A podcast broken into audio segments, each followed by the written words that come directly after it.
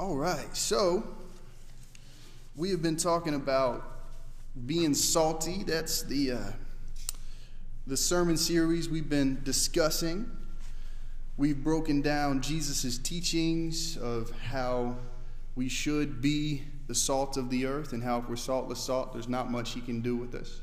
We've talked about how we need to be the light of the world, but we are only the light of the world when we are conformed to the image of Jesus because Jesus is the light of the world.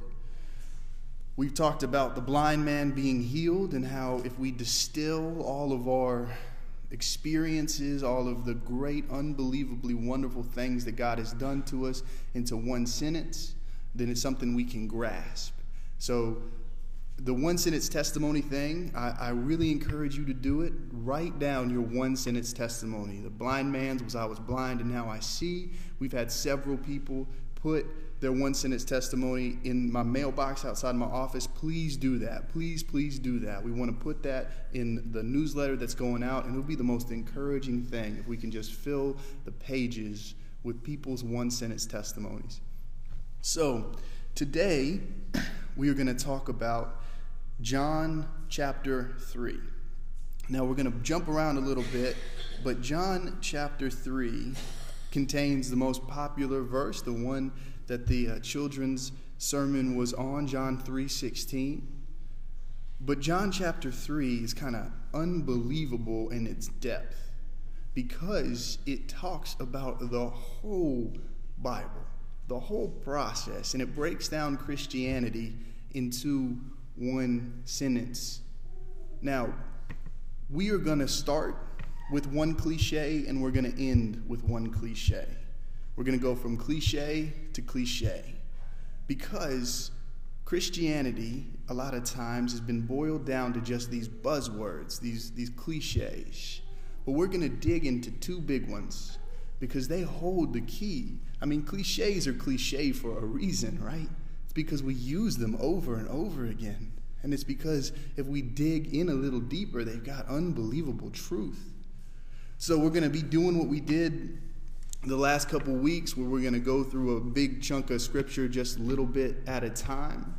Now, I pray that I can talk about this clearly and concisely because in any of my practices, I have not quite hit it yet. So, um, pray with me. You know, I mean, we, we want to learn what God has to say, and this is really the coolest message.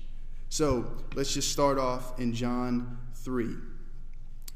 Now there was a man of the Pharisees named Nicodemus, a ruler of the Jews. This man came to Jesus by night and said to him, Rabbi, we know that you are a teacher come from God. For no one can do these signs that you do unless God is with him. Let's stop right here. This this section of scripture that we're going to be looking at is really comprised of this pattern where Nicodemus and Jesus are talking to one another. Now, these two verses frame the whole thing, and it's interesting because Nicodemus comes by night, because Nicodemus doesn't want to be seen with Jesus. Nicodemus is a Pharisee, a, a very smart, smart man, somebody who studied, somebody who cares about the, the ritual, the traditions. But notice how he also calls Jesus rabbi. And that means a lot. See, Nicodemus acknowledges that Jesus has got something to teach him. So we're starting off with this kind of crazy thing where Jesus is talking to a Pharisee, where the truth is talking to somebody who misunderstands the truth, where Jesus is about to bring a, a ton of simplicity to somebody who loves complexity.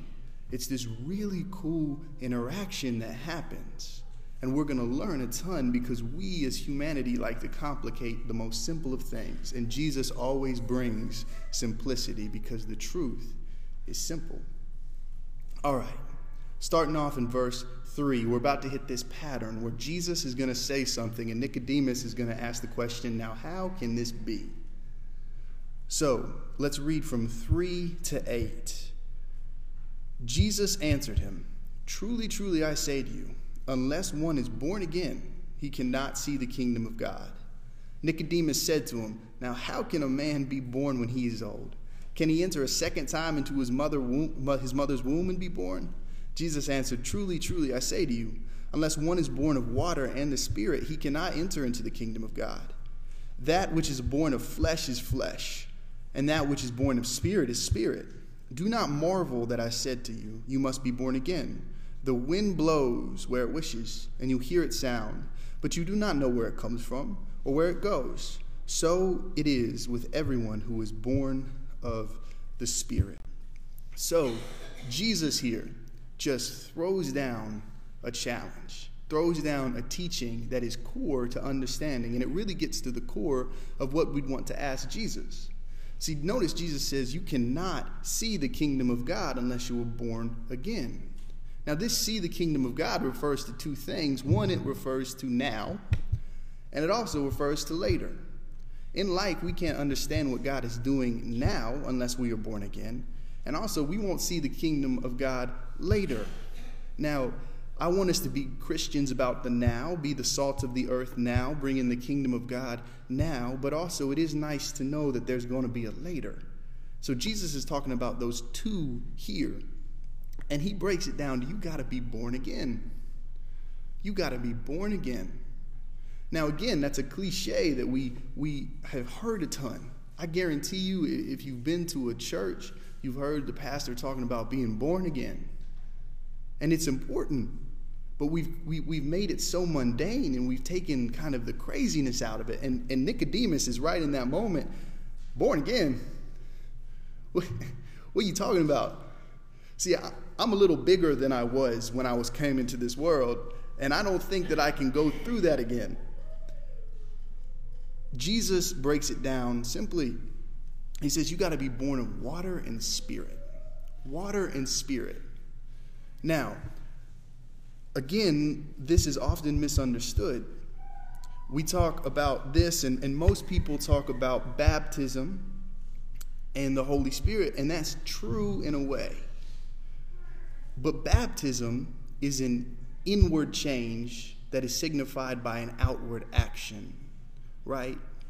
Baptism is not this thing that if you if you weren't physically put in water, and told that you were baptized, you're not going to get to the kingdom of God, knock on the door, say, Jesus, I've, I've known you, I've followed you, I've followed your commands, I love you, we've talked daily, and Jesus is going to be like, Yeah, I like you a lot, but you didn't do that one thing, you know, you, you didn't quite take that swim. No, baptism is a, is a spiritual thing. Baptism is heavenly. Now, we need to seal it with an outward covenant. However, Jesus is talking about so much more than just the discipline of baptism here. Okay, Ezekiel 36. Turn with me to Ezekiel 36.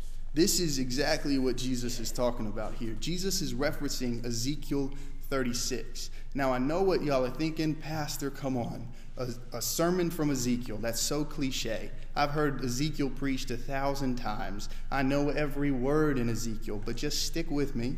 Ezekiel 36. Ezekiel 36, 22. Ezekiel 36, 22. This is what Jesus is referring to. Jesus is referring to this passage of Scripture. Ezekiel 36, 22. Therefore, say to the house of Israel, Thus says the Lord God, It is not for your sake, O house of Israel, that I'm about to act, but for the sake of my holy name, which you have profaned among the nations to which you came and I will vindicate the holiness of my great name, which has been profaned among the nations, and which you have profaned among them. And the nations will know that I am the Lord, declares the Lord God, when through you I vindicate my holiness before their eyes. I will take you from the nations and gather you from all the countries and bring you into your own land. I will sprinkle clean water on you, and you shall be clean from all your uncleanness, and from all of your idols I will cleanse you. And I will give you a new heart and a new spirit I will put within you, and I will remove the heart of stone from your flesh and give a heart of flesh. And I will put my spirit within you and cause you to walk in my statutes and be careful to obey my rules. Jesus is referring to that water and that spirit. Now, that does absolutely have a lot to do with baptism. However, this is the passage of Scripture Jesus is talking about. And so, this whole idea of being born again refers to that passage in Ezekiel. Now, Jesus is saying here listen, when you're born again, it's like you're a new creation. It's like the old has gone away, and it's like you're a baby being born again. And that comes with a new heart. The heart of stone is taken out of your chest, and you start to care. You start to, to feel differently. You're not as calloused as you once were. That also comes with some cleanliness. God says, I'm going to clean you from your idols, from your unrighteousness, from yourself. I'm going to clean you from that. I'm going to gather you to myself. And I'm going to put a spirit within you that's going to help you follow my commands. Right? And so that's that rebirth. Man, if we get cleansed, a new heart, a new spirit, and gathered to the Lord, we're completely different people. The old is passed away, the old is gone. So that's what that rebirth is talking about. Now, that is the, the, the, passage of Scripture, and, and we are probably all on the same page right now. Great, fantastic. That sounds awesome. I want to do that. But how in the world can I do that? And that is exactly what Nicodemus asks Jesus. Verse 9 Nicodemus said to him, How can these things be? Jesus answered him, Are you the teacher of Israel, and yet you do not understand these things? Truly I say to you, we speak of what we know and we bear witness to what we have seen, but you not, do not receive our testimony. I have told you earthly things, and you do not believe. How can you believe if I tell you heavenly things? No one has ascended into heaven except he who descended from heaven, the Son of Man. And Moses lifted up, as Moses lifted up the serpent in the wilderness, so must the Son of Man be lifted up that whoever believes in him may have eternal life. Stop right there. So, Nicodemus asks, How can this be? Listen, that new heart thing sounds great. That clean, that cleanliness from unrighteousness sounds great. I don't want to have idols. That sounds great. Take out my heart of stone. Gather me up. Let me follow you. That sounds great. But how in the world can we do that practically? I mean, you know, what, do we just what do I have to do? And Jesus, like he did, referencing Ezekiel, references another passage in Scripture. And this is crazy. When I, when I read this for the first time, I mean, it, it's, un, it's unreal. So turn with me to Numbers 21 9. Numbers 21 9. Again, I know what you're saying, Pastor. Come on, you're going with all these cliche verses. Numbers. I read Numbers every day before I go to bed. But again, stick with me. Numbers, or I'm sorry, 21 4. 21 4. Okay. Let me give you some context to this here. God's people have been wandering in the desert. Remember, they, they were following Moses. They got outside the promised land. God was like, go in. They were like, we're, we're good. We, we don't want to go. And so they had to wander the wilderness, and Moses is leading them around the wilderness. Well, this is where we are. They're, they're wandering in the wilderness, and this happens. From Mount Hor, they set out to away to the Red Sea to go around the land of Edom. And the people became impatient on the way. And the people spoke against God and against Moses. Why have you brought us out of Egypt to die in the wilderness? For there is no food and no water. We loathe this worthless food. Then the Lord sent fiery serpents among the people, and they bit the people, so that many people of Israel died. And the people came to Moses and said, We have sinned, for we have spoken against the Lord and against you. Pray to the Lord that he take away the serpents from us. So Moses prayed for the people, and the Lord said to Moses, Make a fiery serpent and set it on a pole, and everyone who is bitten, when he sees it, shall live. So Moses made a bronze serpent and set it on a pole. And if a serpent bit anyone, he would look at the bronze serpent and live. Okay, that is a weird story from the Old Testament. If you read that without understanding the New Testament, you're like, what is going on here? Okay, so people sin against God, and God sends some snakes, and the snakes are biting the people, and the people are dying, and, and, and then God tells Moses to, to make a snake on, out of bronze and hold it up. I mean, I mean, that seems like an idol a snake, we don't like snakes because or serpents because we know that in Genesis they're not good. And so, what in the world is happening here? Why is Jesus, in response to this, how do I be born again, referencing some weird teaching, some weird story from Israel's history, especially not a good one? It's because it's the same thing today. It's the same thing today. Jesus says, As Moses lifted up the serpent in the wilderness, so must the Son of Man be lifted up. Jesus ain't talking about being made great there. Jesus is not talking about people saying good things about him. Jesus is literally being talking talked about being hung on a tree in Calvary, being put up high so everybody can see. See, in the same way, we are the same way as the people of Israel. We are God's people and we have sinned and rebelled against God, mumbled against Him, not trusted Him, hated the blessings that He gave us. And so, because of that, we have poison running through our veins. And all we have to do is remember and look to Jesus Christ's sacrifice at Calvary. Think about it. If you're an Israelite and you get bit by a snake and you are about to die, all you have to do is look to that bronze serpent that's all you got to do. You don't have to go wash in some pool with a name that's hard to pronounce. You don't have to do 50 push ups. You don't have to say 85 Hail Marys. No, you just have to look at the serpent and you're saved. The poison from your vein goes.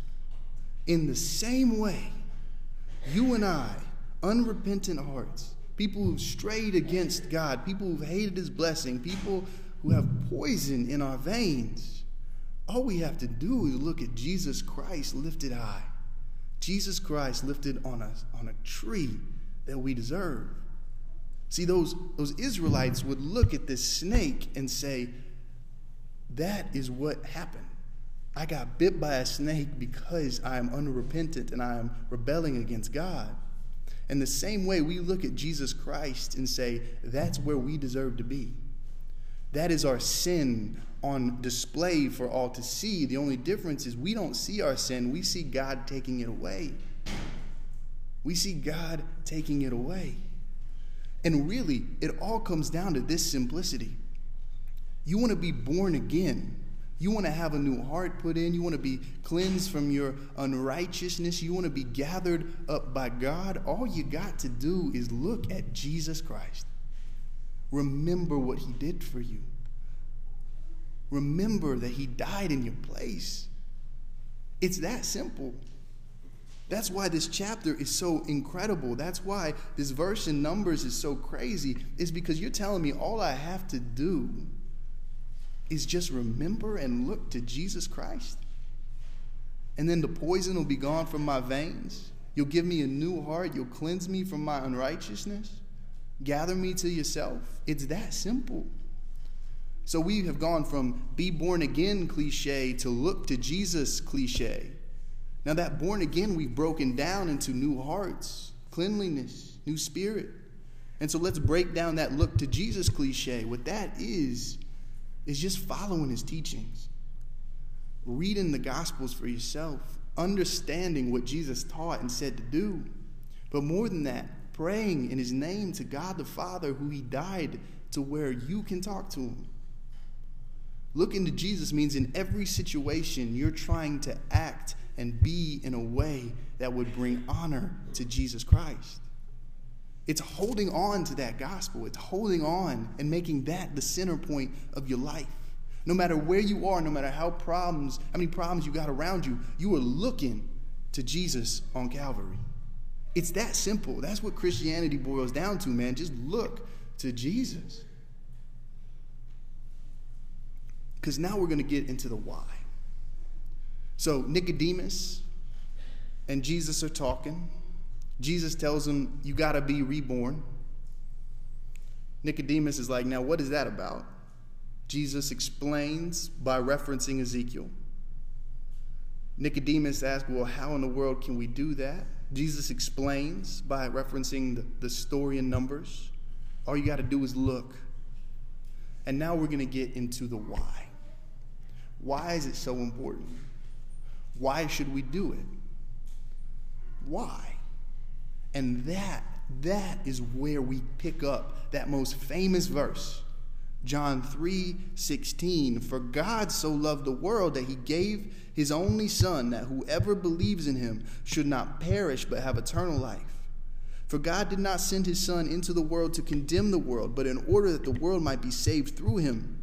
Whoever believes in him is not condemned, But whoever does not believe is condemned already, because he has not believed in the name of the only Son of God. And this is the judgment. The light has come into the world, and the people have loved the darkness rather than the light because their works were evil. For everyone who does wicked things hates the light and does not come to the light, lest his works should be exposed. But whoever does what is true comes to the light, so that it might be clearly seen what his works have been carried out in God. Jesus is saying this is the judgment. When you boil down all everything, it comes to this Do you love Jesus or do you not? Do you follow him or don't you? That's the judgment. It's that simple. Man, we, we always try to count how many good things we do on a daily basis, and we have some thing in our head that maybe if we can average like five good deeds a day, when we get to heaven, we can show God our, our Christian GPA and He'll let us in. No. It's about do you love Jesus or don't you? Do you look to Him or do you not? It's that simple.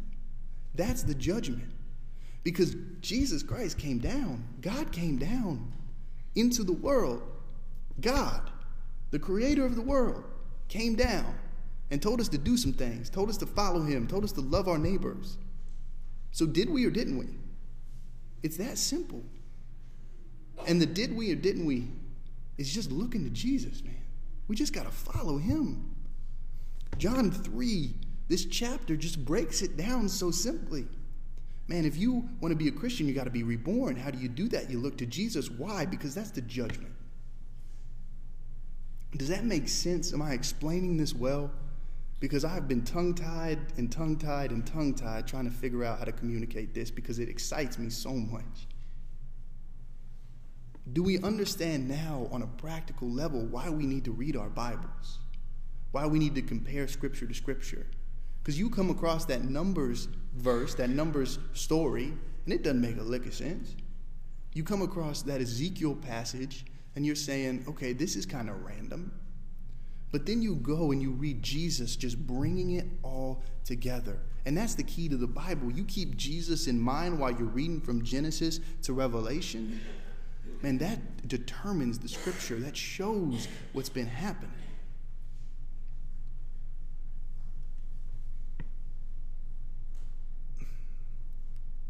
this means so much to me because this is it. I mean, this is it. This is this is all there is. Just look to Jesus. You're going to hear me say a lot of sermons. You're going to hear me say try to communicate a lot of things, but this is the core of it. This is Christianity. Man, look to Jesus, follow Jesus cuz he loved you enough to die for you to take the poison off your veins. It's that simple. And look, I know we're going to mess up. Forgive me if these last sermons have seemed like I'm yelling. That, that's not at all what I'm trying to do. The truth of the matter is, like, I don't, we, nobody knows how long they got anywhere, right? Like, Lydia and I could get moved by the conference. Lydia and I could get called somewhere else. Lydia and I could be dead tomorrow. And so what do we want to communicate? The urgency of follow Jesus now. Because I don't want this congregation, I don't want myself, I don't want my wife to go through life and never be challenged to do what Jesus said. We always write it off as so hard. Man, there's a lot of rules, there's a lot of things we got to do, there's a lot of boxes we got to check. Man, Jesus just broke it down to a Pharisee that you ain't got to check any boxes, man. You just got to look at the Son of Man who's been lifted up on Calvary because he loves you so much to die for you. It's that simple. The gospel is that simple. Christianity is that simple. Our God loves you that much. Our God loves us that much. That's crazy. That's crazy. And the great thing about it is we're going to mess up.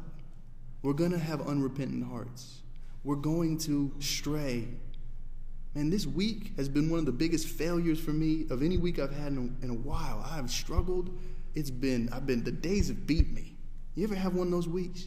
where you just try and try and try, and it seems like you can't get your footing on anything. But this teaching shows me that it ain't about my performance, it ain't about your performance. All we got to do is look to Christ. All we need to know is that He died for us.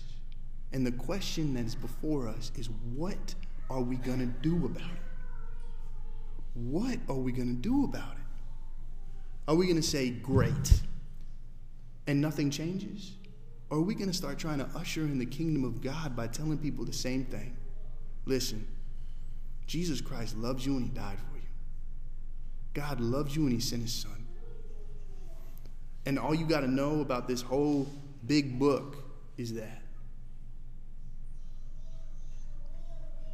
I mean, the gospel is so simple, truth is so simple, and yet we always try to make it more complex. I don't know. I, I, guess the message here, I guess the thing I'm trying to communicate is Jesus Christ loves each and every one of you so much, and God has made you for a specific purpose. So, what are we going to do about it? Let's pray. God, thank you for your gospel. Thank you for yourself. Thank you for your son. Thank you for your word. Thank you for your church. Help us be your church. Help us love your word. Help us follow your son and help us honor, glorify you. Father, we know we can't do it on our own, but we know all we got to do is look to your son who's been lifted up on a tree that we deserve to hang on. We also know that he got up, rose, and so now we can rise from our sin, from our shame, and follow Jesus into a resurrection, a rebirth. Father, help us do that. Thank you for giving us the opportunity to. We pray this in the name of your unbelievably wonderful Son, the name of Jesus Christ. Amen.